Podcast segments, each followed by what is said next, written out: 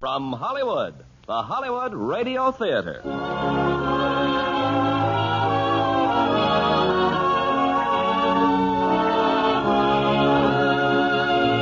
Starring Tyrone Power and Debra Paget in I'll Never Forget You. Ladies and gentlemen, your producer, Mr. Irving Cummings.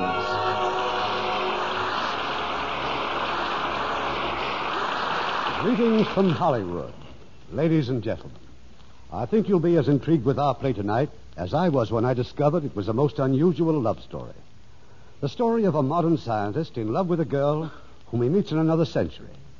Starring in his original role in this extraordinary romance from the 20th Century Fox Studios is Tyrone Power, one of your favorite stars, recreating his original role and playing opposite him in I'll Never Forget You is that lovely new star, Debra Paget. Now the curtain rises on I'll Never Forget You, starring Tyrone Power as Peter Standish and Debra Paget as Helen Pettigrew.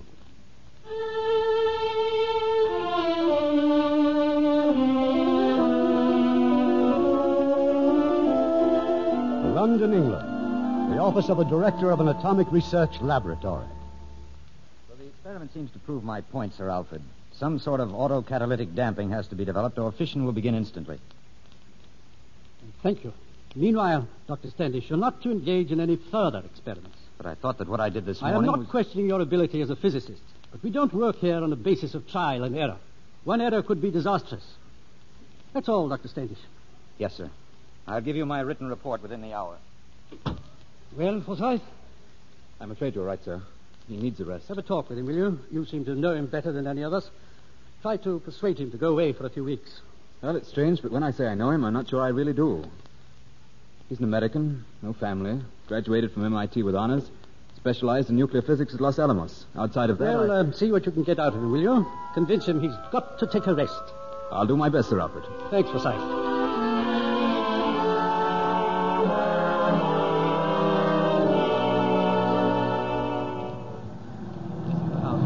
Fine. Well, it looks like quite a storm, doesn't it? I'm much obliged for the ride. Oh, pleasure. Um, aren't you going to ask me in for a drink? Oh, sorry. Sorry, come in, of course. Well, this is very elegant, Standish. I didn't know you were so rich. No, I'm not. A distant relative, a man named Pettigrew, left the house to me. Years ago, it belonged to an ancestor of mine, also an American. Aside from electricity and plumbing, it's just about as it was 200 years ago. I'll turn on a light. It's very beautiful.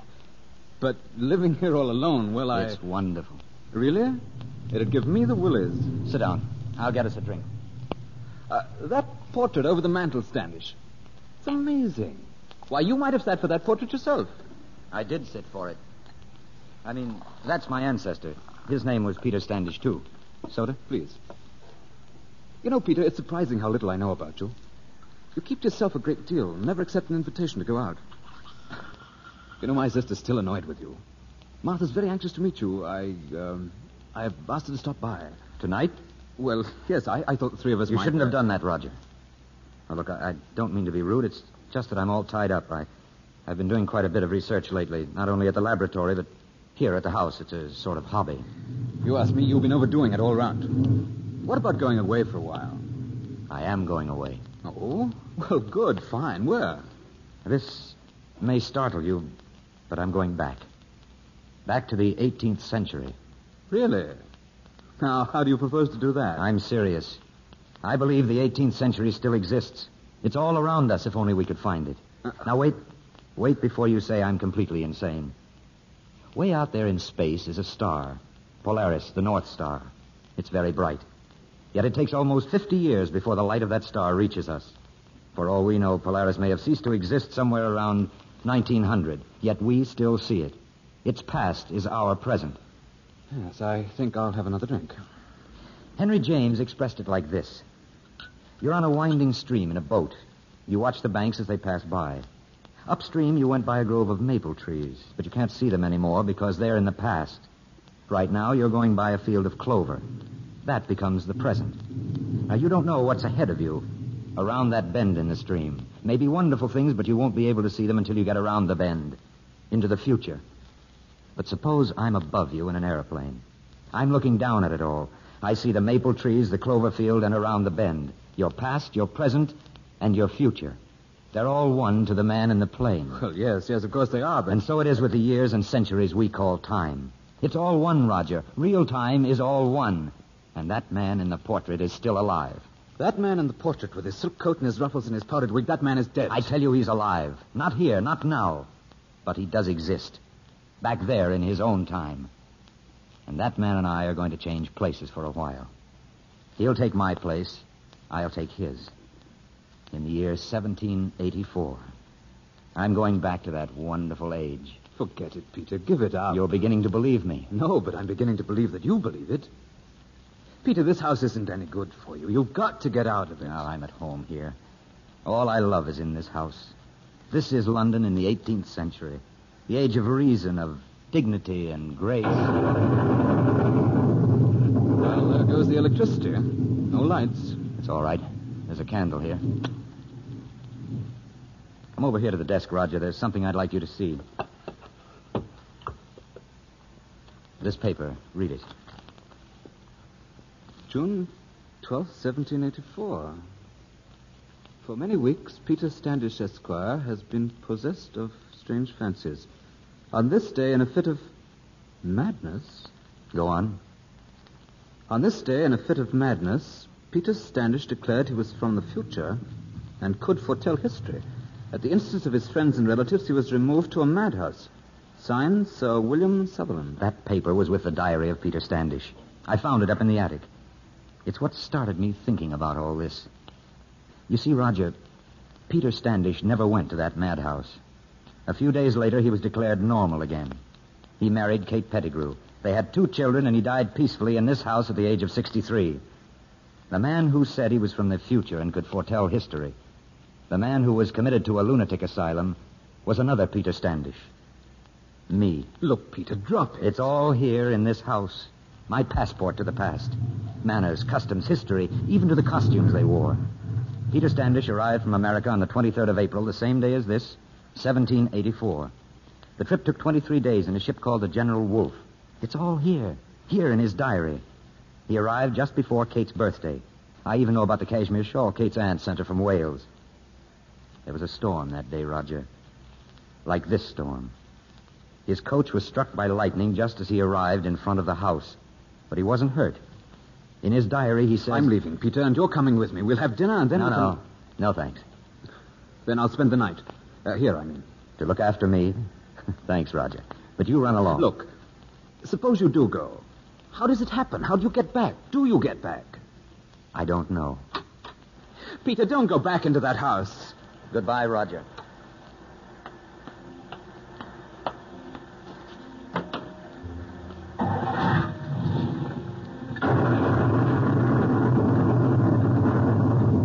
Peter, are you all right? That bolt of lightning, Peter!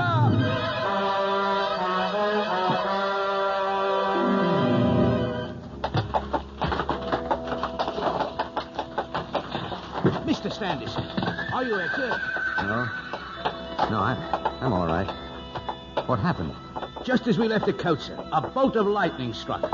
Lucky we weren't all blasted into the next world. Yes, aren't we? Well, this is it, sir. Pettigrew House in Berkeley Square. Thank you. Good night, sir. Pettigrew House in Berkeley Square. 1784. Well, Roger, wherever you are, now do you believe me? I've come back to Berkeley Square. Oh, I knew I heard someone. Do come in, cousin. Cousin? I I am Kate Pettigrew, sir.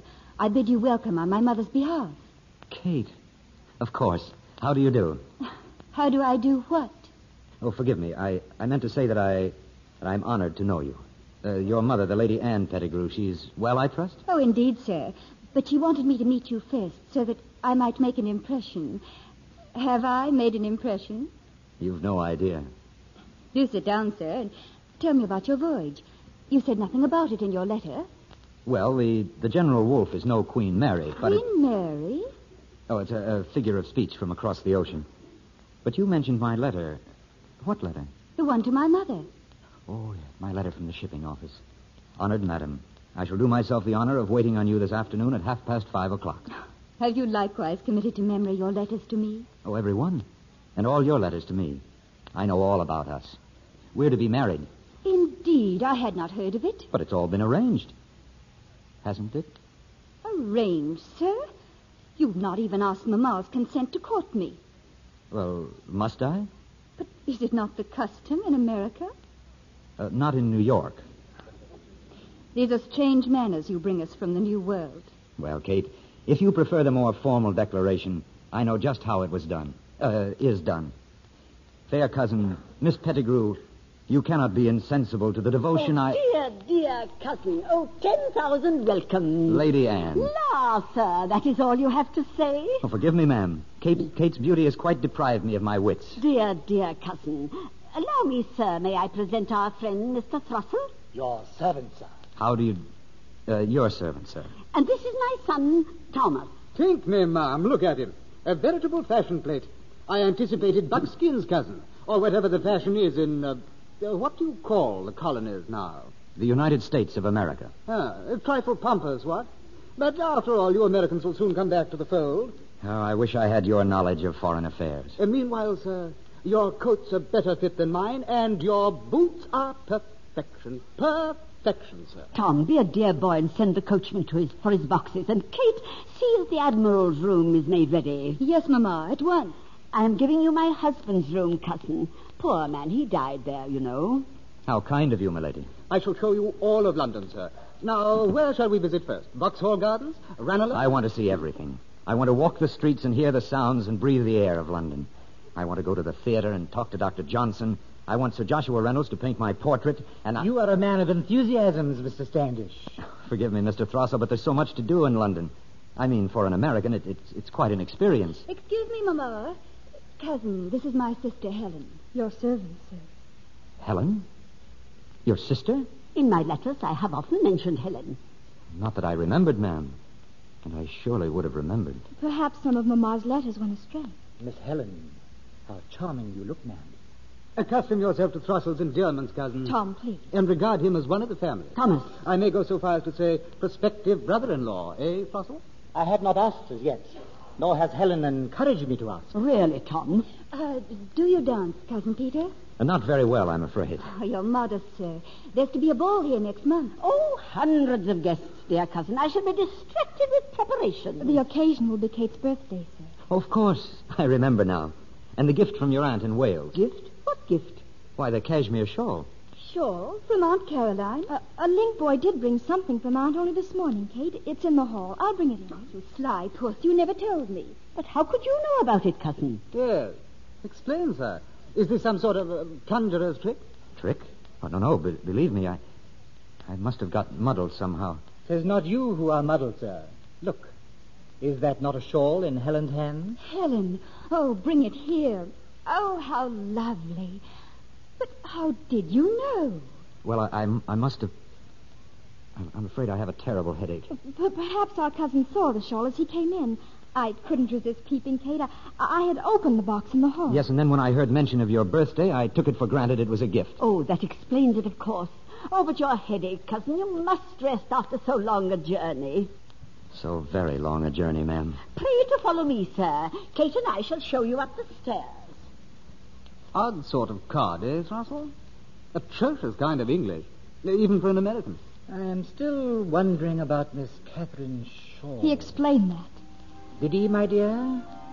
And tell us how he knew it came from your aunt.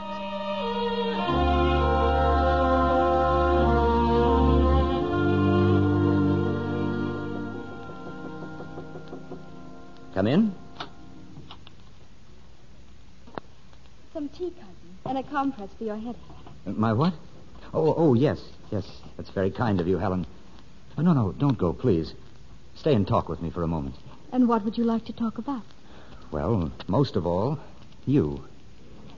I can't understand why just the letters in which you were mentioned are missing. It is odd. You were quite a shock to me. I, I wasn't prepared for you.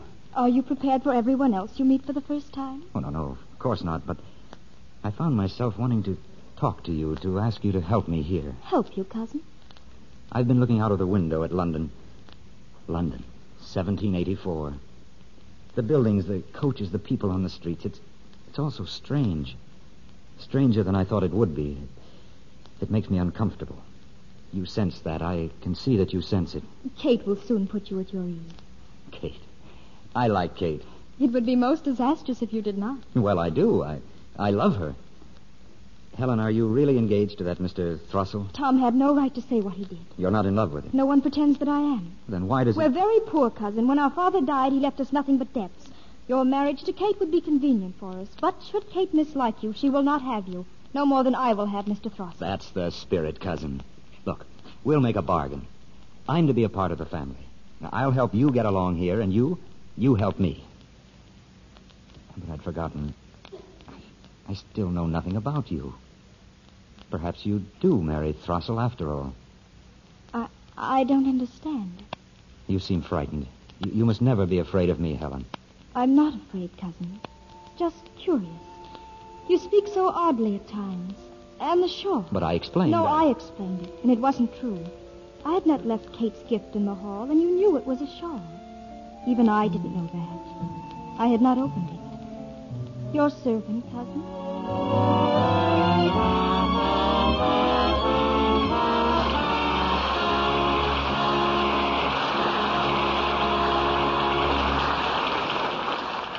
You'll hear Act Two of I'll Never Forget You in a few moments. Make a friend, and you make an ally. There's a thought for you to keep in mind, as many another American has. Not too long ago, a request was received by the United States State Department for help in setting up a modern medical system in Thailand. The man selected for the job was Dr. Ben Eiseman of St. Louis, whose work went far beyond the limits of his three months job. In Thailand, he discovered that 17 million people living in the interior were being treated by only 700 doctors who were sadly ignorant of modern surgical techniques. At every turn, he fought against strong native superstitions to accomplish his work. With his small supply of instruments, he removed a ruptured appendix from a young Thai girl and performed a successful operation on the hare lip of another. He did plastic surgery and worked with skin grafts, putting in from 15 to 20 hours a day. In the evenings, he completed two medical textbooks, which were translated into the Thai language and were given free to any doctors or technicians who asked for them. Through Dr. Eiseman's efforts and with American medical aid, a program was set up to raise the standards of health and medical education in Thailand and nearby countries. Thanks to Dr. Eiseman, America has won herself more grateful allies. In recognition of his works, U.S. Envoy Edwin Stanton wrote these words to Dr. Eiseman. You are one of the greatest ambassadors of goodwill America has ever sent abroad. Thus, Dr. Eiseman had the personal satisfaction of knowing that by helping others, you help your country. Now, our producer, Mr. Irving Cummings. Act two of I'll Never Forget You, starring Tyrone Power as Peter and Debra Paget as Helen.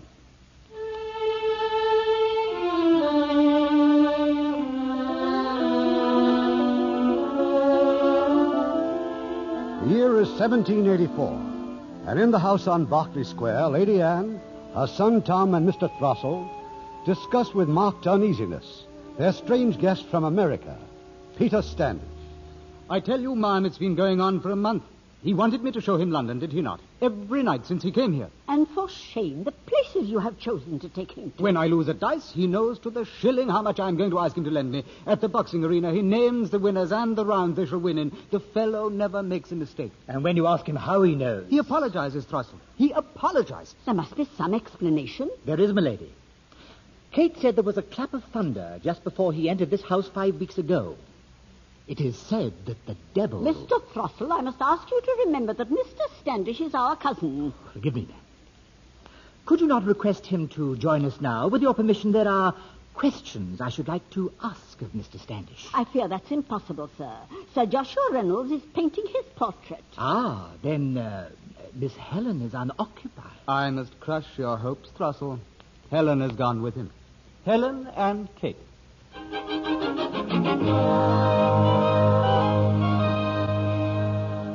Well then, Mr. Standish, if you will resume the pose, I shall proceed with the portrait. You're sure we're not disturbing you, Sir Joshua? I am but flattered that two such lovely creatures should wish to attend me. There, you see? Cousin, please, you mustn't talk. Oh, I insist that you do talk, Mr. Standish.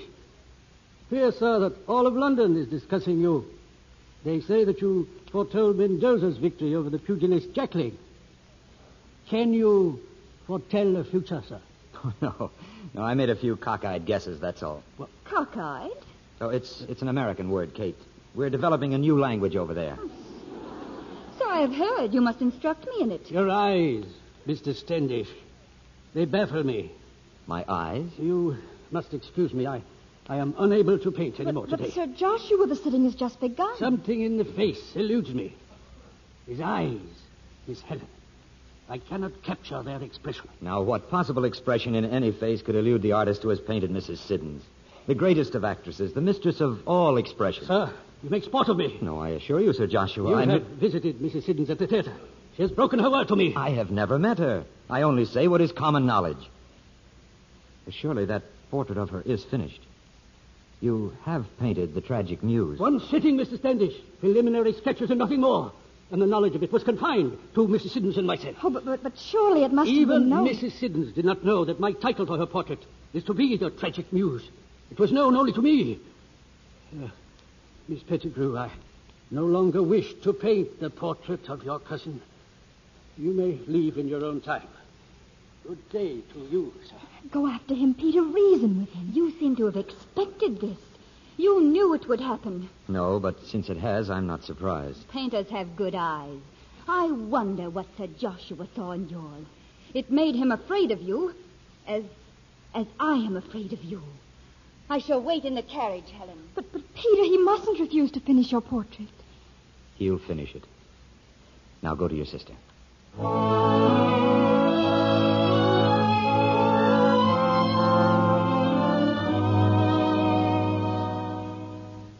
Yourself, Mom. Out there on the terrace, my sister and Peter Standish. A pretty sight, is it not? This is unlike you, Kate. Our cousin that pays his respects. You think me jealous. No, it is not that, Mom. But when I am with him, he makes me afraid. When Helen is with him, I am afraid for her. This is absurd. Surely you have not given him to suspect your feelings? He no longer suspects. He knows because I have told him. Kate, oh, how could you? And such a moment to tell me this when tonight.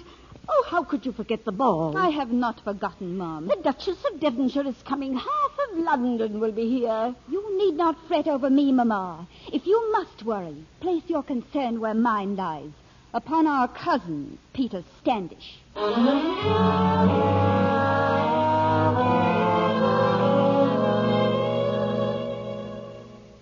About you, Helen?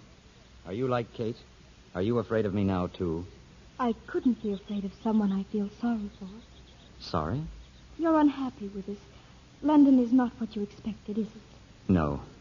Today I walked the streets of London. I saw children working at benches in a cellar. I, I saw a little boy trying to weave a basket and a woman beating him with a whip. I saw a cart filled with screaming men and women being driven off to a madhouse, while the people hooted at them, pelted them with mud and filth.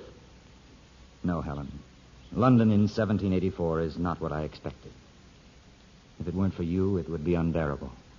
No, you mustn't say things like that to me. I, I'm Kate's sister. And I shall be Kate's husband.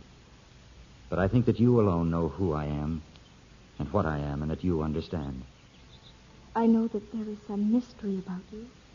I know that you're not evil as some say you are. But that is all I know. Do you trust me? Yes. You must have wondered, as all the others have, how I've been spending my afternoons these past three weeks. Come with me now and let me show you. If you wish. It won't take long. You'll be back in ample time to deck yourself out for the Duchess of Devonshire.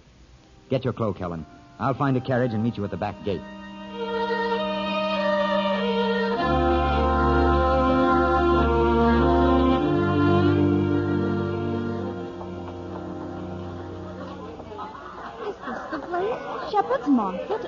An shop? Well, I, uh, I've required certain chemicals and instruments. I found them here in Mr. Jacobs' apothecary shop, as well as a room that he offered for rent. Now come and I'll show you.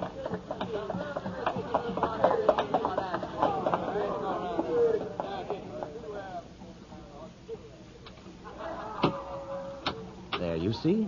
It's a laboratory, Helen. Are you an alchemist? If you mean, can I transform lead into gold? No. Although I could do even that if I had a cyclotron. Now, here is something that may interest you. A lantern? Well, like a lantern, perhaps. It's an electric light. And these are what we call batteries. Leyden jars would be more accurate. It's amazingly crude, but it works. Now watch. Why, it burns. The light burns. yes. yes, it does, after a fashion. Without oil or without a wick. Now, here's something else. Remember, remember last week you were wondering what I was doing with that strange-looking little box? I was taking a picture of Mr. Throssell. Here, look.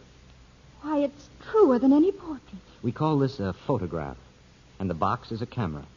A schoolboy could make one. And this, here on the table, a boat. A model of a boat. A boat without sails. It runs by steam. You have invented all these things? No. Other men invented them. Or rather, they will invent them. But where I come from, these things are known and used by everyone. Where do you come from, Peter? I come from the future, Helen. I'm here because of, well, because of some warp, some accident of time and nature. It's never happened before. It may never happen again. But I am here. Then you do see ahead. You do know what will happen in the years to come. You believe me then? Yes, I believe you. I'm here taking another man's place. Your cousin from America. And he, where is he? Perhaps he's in my place. In my world, I don't know. Is that why you have made these things? To remind you of your other life? No. But when I saw your century as it really is, the disease and the filth and the cruelty, I I wanted to do something about it. There are men in England now who are working on all these things.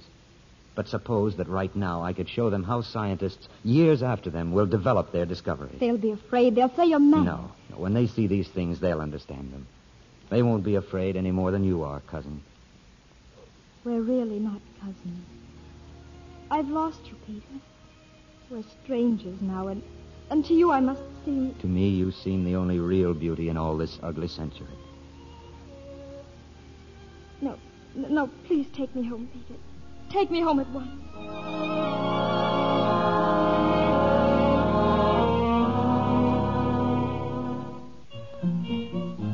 Throssell. Look how they crowd about Standish. Why, it's a levee, begad. At least for the moment, he is not with Miss Helen. He's not to be born, sir. Helen has danced with no one else but Standish all evening. Your lover's impatience moves me. Not once has he danced with Kate.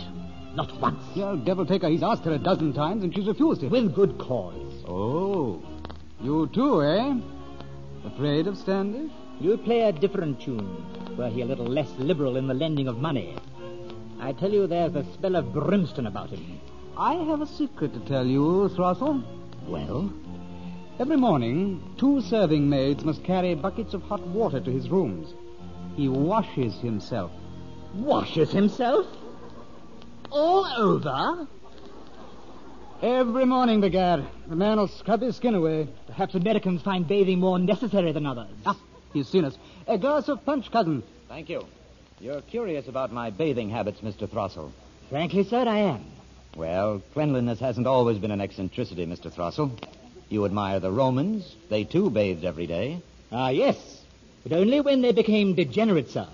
The virile fathers of the Republic. We're as dirty as you, I've no doubt. Mr. Standish, sir. Oh, Mr. James Boswell, I believe. Uh, your servant, sir. I, uh, I come as the honored messenger of the Duchess of Devonshire and Dr. Johnson. I am to fetch you to the terrace, sir. They mean to try your wit, cousin. Care to come along, Tom? Uh, no, no, I thank you. No, I have no desire to provide a target for Dr. Johnson's epigram. Perhaps I may have one or two he hasn't heard yet.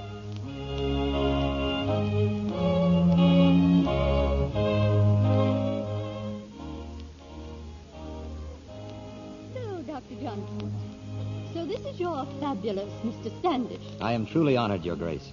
We've been looking forward to a conversation with you, sir.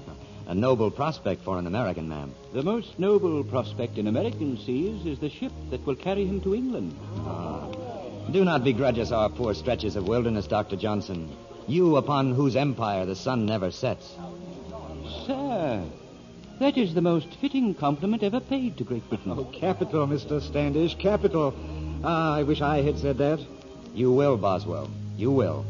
I am told, sir, that you regard this country as a museum, and ourselves as specimens in a glass case. Oh, I'm, but I must not leave you with that impression, Your Grace. Well, do your best to make another then, ere we go to our beds. I cannot bring myself to delay you, ma'am. Early to bed and early to rise. makes a man healthy, wealthy, and wise. And a woman, Mr. Standish? A woman, ma'am, an ordinary woman, that is, should be struck regularly like a Chinese gong. well, tell me, sir, is it true what Mr. Boswell would have me believe? That I'm known even in America? Oh, what barbarian has never heard of the Fifth Duchess, ma'am? Your name in English history is the finest flower of the age of elegance. We know of your beauty. Gainsborough has painted you, hasn't he? He has. Thank you. Yes, all one's dreams of the time have you as their central figure. Powerful in politics, irresistible in love. Who can compare Sir, the. I, I find your overwhelming compliments a little disturbing. You speak about me as if, as if you were reading my obituary in the past tense. Oh, Your Grace, surely I, I never once used the past tense. But you've been thinking of me in the past tense. A- as if I were already dead. Mr. Boswell, if you'll call my carriage. I did so want to make an impression. You have made an indescribable impression. Good night. Oh,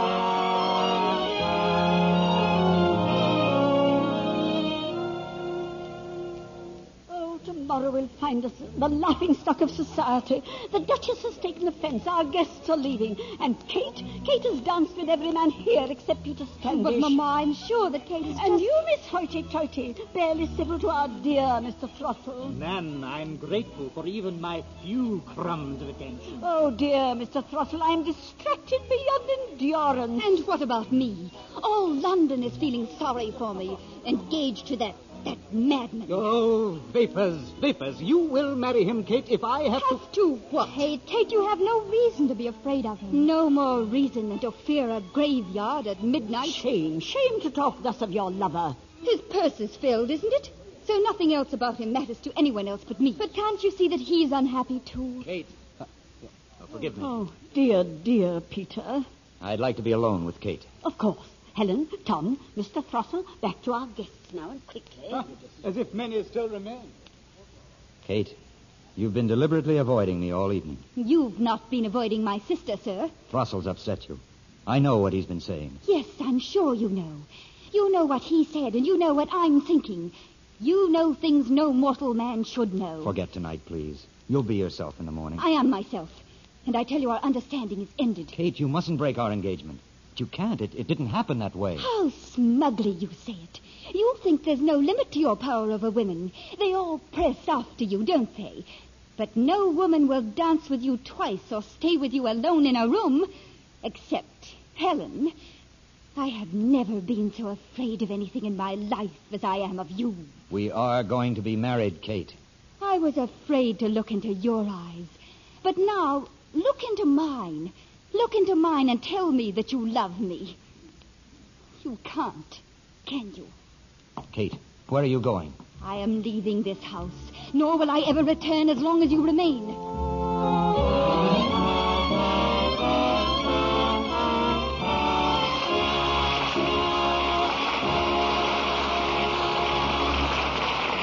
We'll continue with this week's production of the Hollywood Radio Theater in just a moment.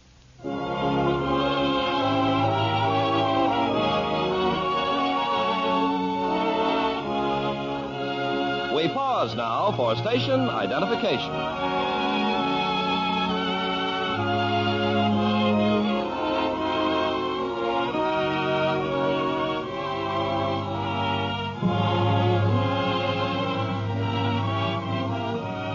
The curtain rises on Act Three of I'll Never Forget You, starring Tyrone Power as Peter and Debra Paget as Helen.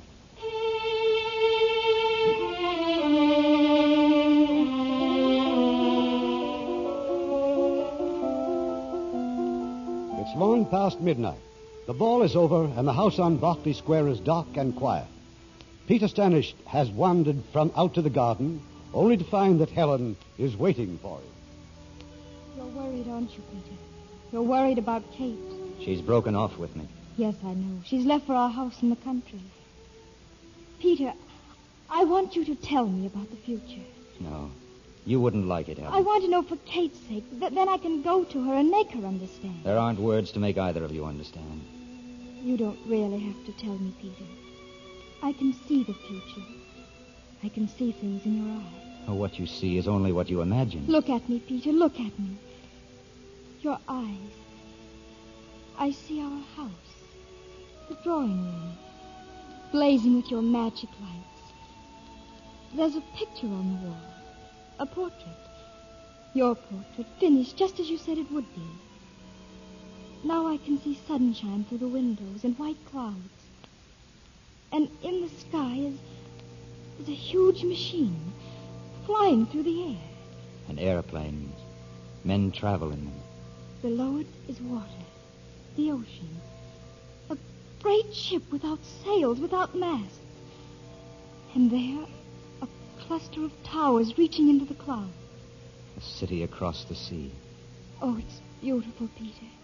The future's like a beautiful dream of heaven. Yes, it's strange and beautiful, Helen. And terrible, too. Do you think you can tell Kate what you've seen without her being afraid? Well, I can't tell her either. But you've told me. Only because something has happened that, that wasn't meant to happen. I've fallen in love with you. And Kate? When I kissed Kate, I was playing a part. That was another man's kiss to his betrothed. But this is a man who's not yet born. There's never been a kiss like this since the world began.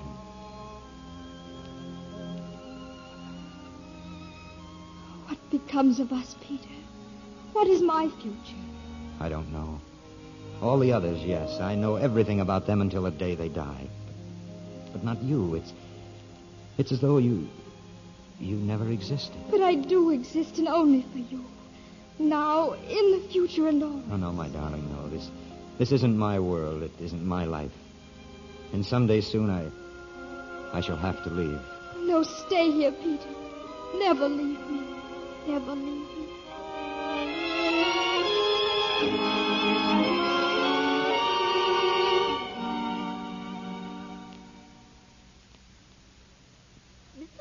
Oh dear, Mr. Throstle, do, do come in. Your servant, milady, and good morning. Look, Tom, it's Mr. Throstle. Hi, my dear fellow. Why, we haven't seen you for a week. As for Helen, you've broken her heart, sir. That's enough, Tom. I have been with Miss Helen in thought. I've been far from London, milady. Uh, then we may hope that your visits here will not be altogether discontinued, even if... Even uh, if Miss Helen prefers another suitor to myself. Things do turn out in a devilish queer fashion, don't they, Throstle? Certainly there is nothing queer in preferring your cousin's 10,000 a year to my 1,500. Lady Anne, I've been traveling all night with your daughter Kate. Kate? She's on her way home by coach to convince Miss Helen to give up Peter Standish. Give up ten thousand pounds? Why, she's mad with jealousy. Uh, Kate belongs in Bedlam Asylum. She's lost her mind. It's rather more likely that Peter Standish will be committed to an asylum. One hour ago, the Bow Street magistrate examined his affairs in Shepherd's Market. Shepherd's Market? What affairs? Affairs, madam, that but a few years ago would have had your Mr. Standish burned at the stake. A laboratory man filled with instruments of the devil, powers and distillations and fire. fiery... is he? Where is my cousin now? In the custody of the law. The magistrate will bring him here as soon as Kate has returned. Here? Oh, the disgrace. But why? Why? As witnesses, milady. When Peter Standish faces his accusers. Who? Who accuses him? Kate Pettigrew. And your servant, sir.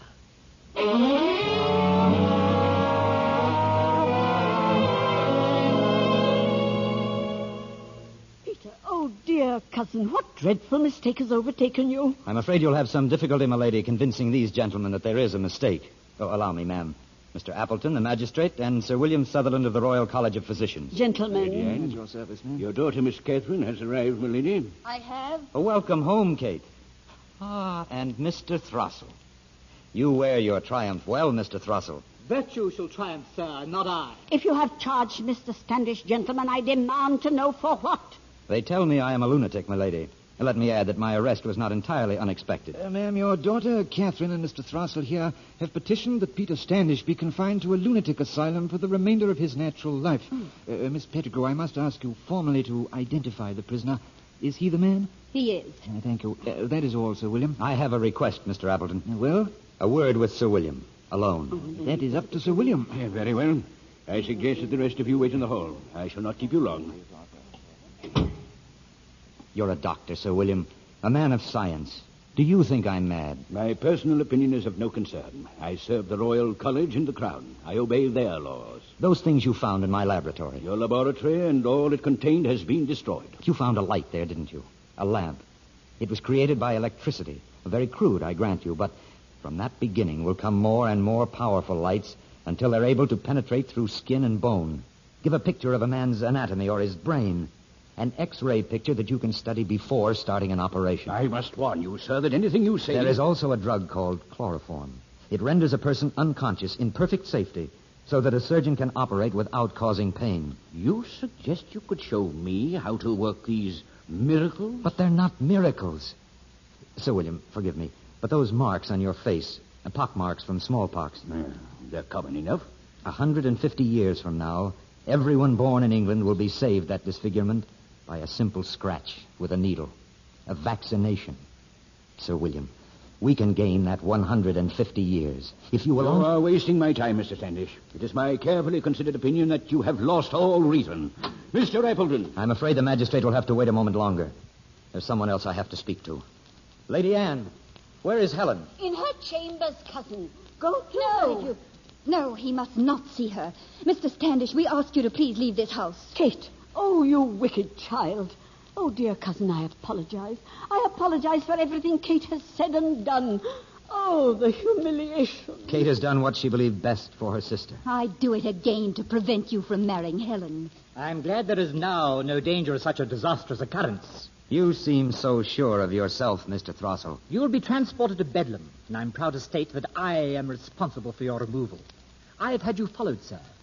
It was I who discovered your den in Shepherd's Market. It was Get I. away from the stairs. Miss Helen no longer concerns you. I have forgiven her. I shall offer her honorable marriage. You've forgiven her. Why, you pipsqueak. You're not even fit to look at her. Cousin, I beg of you. I do not fear you, be you from heaven or hell. Retromus Saturnus, Why, you adjudo agus posturing, evil-minded, In nomine dirty little Agna, hypocrite. Immaculati, I renounce you. I Get out of renounce my way. In the name of the Immaculate. Get out of my way.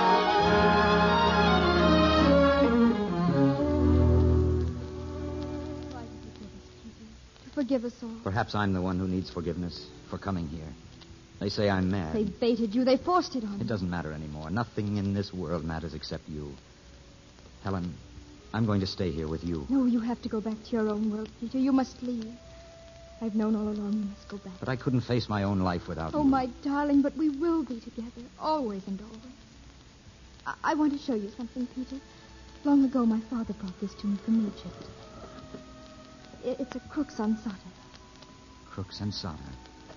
The symbol of life and eternity. just a little wooden cross, but I've always loved it. In some strange way, I knew my life and this cross were bound together. I leave it here for you, Peter, here in a secret corner of this desk. Perhaps no one will find it until you come. Maybe it will bridge the time between us. Mine while I live, and yours in a world I shall never see. Oh, Peter, I shall miss you so. It's almost here. The moment to go back. But I'll stay with you. I'll not But go. you must go, and all my love and joy will go with you. Oh, Peter, don't be too sad in the future about a girl who's been dead for so long. Mr. Standish, open this I want you to come to name of the St. Mark's churchyard. To you, that will be tomorrow. And yet it will be generations after I am dead. I'll ask for a stone with the letters cut deep so they won't wear away before you come. Open the door. I love you always, Peter. Now in my time, in yours, and in whatever time may come. Helen. Helen. Go back to your world, Peter. Go back.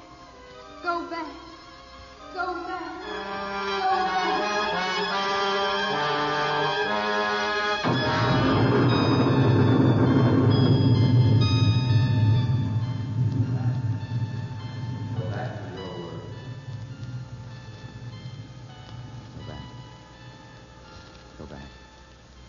Peter. Peter, are you all right? Oh. Hello, Roger. What are you doing here? Well, that's gratitude. That bolt of lightning before, uh, uh, just as I was leaving, you were struck. You've been unconscious. I'm all right now, thanks. I, I'm sure I'm all right now. You were knocked out for quite some minutes, you know. I carried you up here to this bedroom. I would have called a doctor, but you don't have a phone, do you? No. No, I don't. Minutes, you said? Ten minutes at least. Is that all? All? Foolish question. But we can't really measure time, can we? You were muttering to yourself, Peter, all sorts of weird things. Oh? Insisting that you'd just arrived from America on a sailing ship. You said that you were here to marry a girl named Kate Pettigrew. And then you said you wouldn't leave until you talked to Helen. Well, Peter, who's Helen? Helen is a girl at this room. Her desk. Her desk? She put it here. Here in her desk. What the devil are you talking about? It's here. The crux ansata. Just where she left it. What is that thing? It, it's just something that. It's very old. I'm going out, Roger. I'm not sure when I'll be back. There's something else I have to try to find. You're going out in this rain? The front door. Well, don't look so startled. I told you before that my sister. You'd better was... let her in, hadn't you? And it may be simpler if I just slipped out the back way. Apologize for me, will you, Roger? No, I'm not so sure that I will. Now, mind my walking in. The door was open and it's very wet out there. Helen. uh, this is Peter Standish, Martha. Uh, Peter, my sister. Well, what are you staring at? I- Is anything wrong, Mr. Standish? I'm sorry, but you remind me of. You look so much like someone I. I once knew. Well, I do know you. That that is in a way. Roger's told me so much about you. If you could wait here with Roger, I'll try not to be very long. St. Mark's Churchyard. St. Mark's.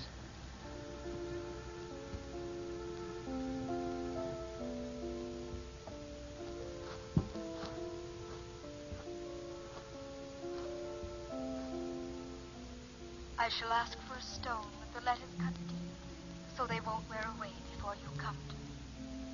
Here lies, in the confident hope of the blessed resurrection and life eternal, Helen Pettigrew, beloved daughter of Sir John and Lady Anne Pettigrew, who departed this life September the 12th, 17- 1784, aged 22 years. Only a little while after. And then she died.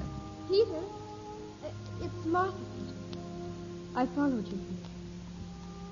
Why did she die so young? I think heartbreak. We shall be together always.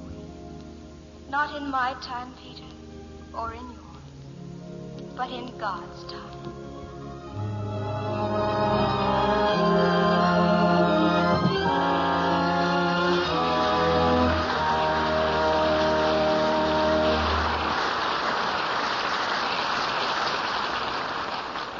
In a minute, our stars will return. You probably remember when the waves of the North Sea burst through Holland's dikes and turned the little country into a land of terror. It was Western Europe's worst flood disaster.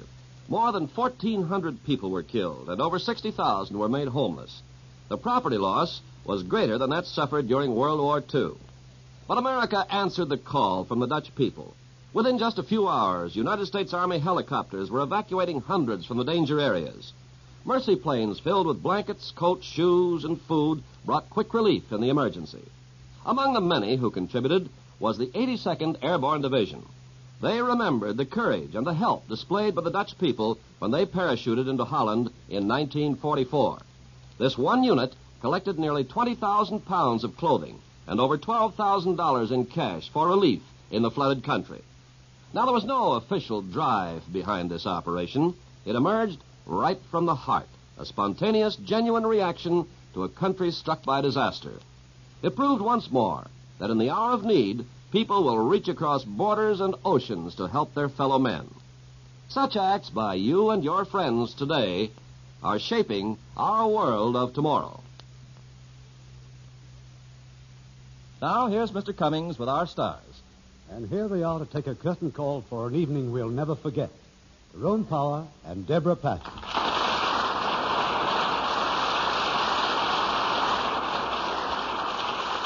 Deborah, I understand you were once a starlet on the Lux Radio Theater. Yes, Mr. Cummings. I appeared on the show twice while I was still studying at the studio school. And now Deborah is the pride and joy of 20th Century Fox, co-starring with Michael Rennie in Les Miserables, the famous Victor Hugo classic. We all seem to have a great deal in common. I've directed many pictures at 20th Century Fox, you know. I'd say many outstanding pictures, Irving. And you know, Ty's been making a picture there, too. It's an exciting adventure story called Pony Soldier. Oh, I know all about Ty Power. I met him in girls' dormitory. A girl's dormitory? Why, Ty, I'm shocked. and what were you doing there, Mr. Cummings? Well, Irving was helping my career. I mean, beginning it. You see, I'd given up all hope of a movie career and was going back east. Then I met Irving on the set of a picture he was making, Girls' Dormitory. He gave me the juvenile lead, and. And Ty became one of the most popular actors on the screen. You see, Deborah, it's just little tricks of fate like that which can make or break a career. Now, Irving, what talent have you lined up for next week? One of the most romantic combinations in motion pictures, because they also happen to be husband and wife.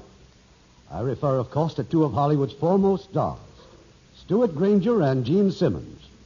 And they will further the romance by recreating their original roles in that charming love story, Adam and Evelyne, a J. Arthur Rank production released by Universal International Studios. We'll be looking forward to it. Good night. Good night. Good night, and we won't forget you. This is Irving Cummings saying good night to you from Hollywood.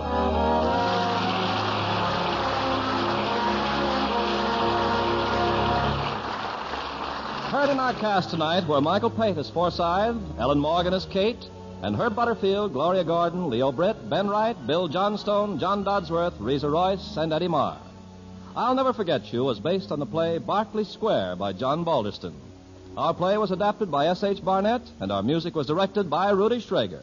This is your announcer, Ken Carpenter, reminding you to join us again to hear Adam and Evelyne, starring Stewart Granger and Jean Simmons.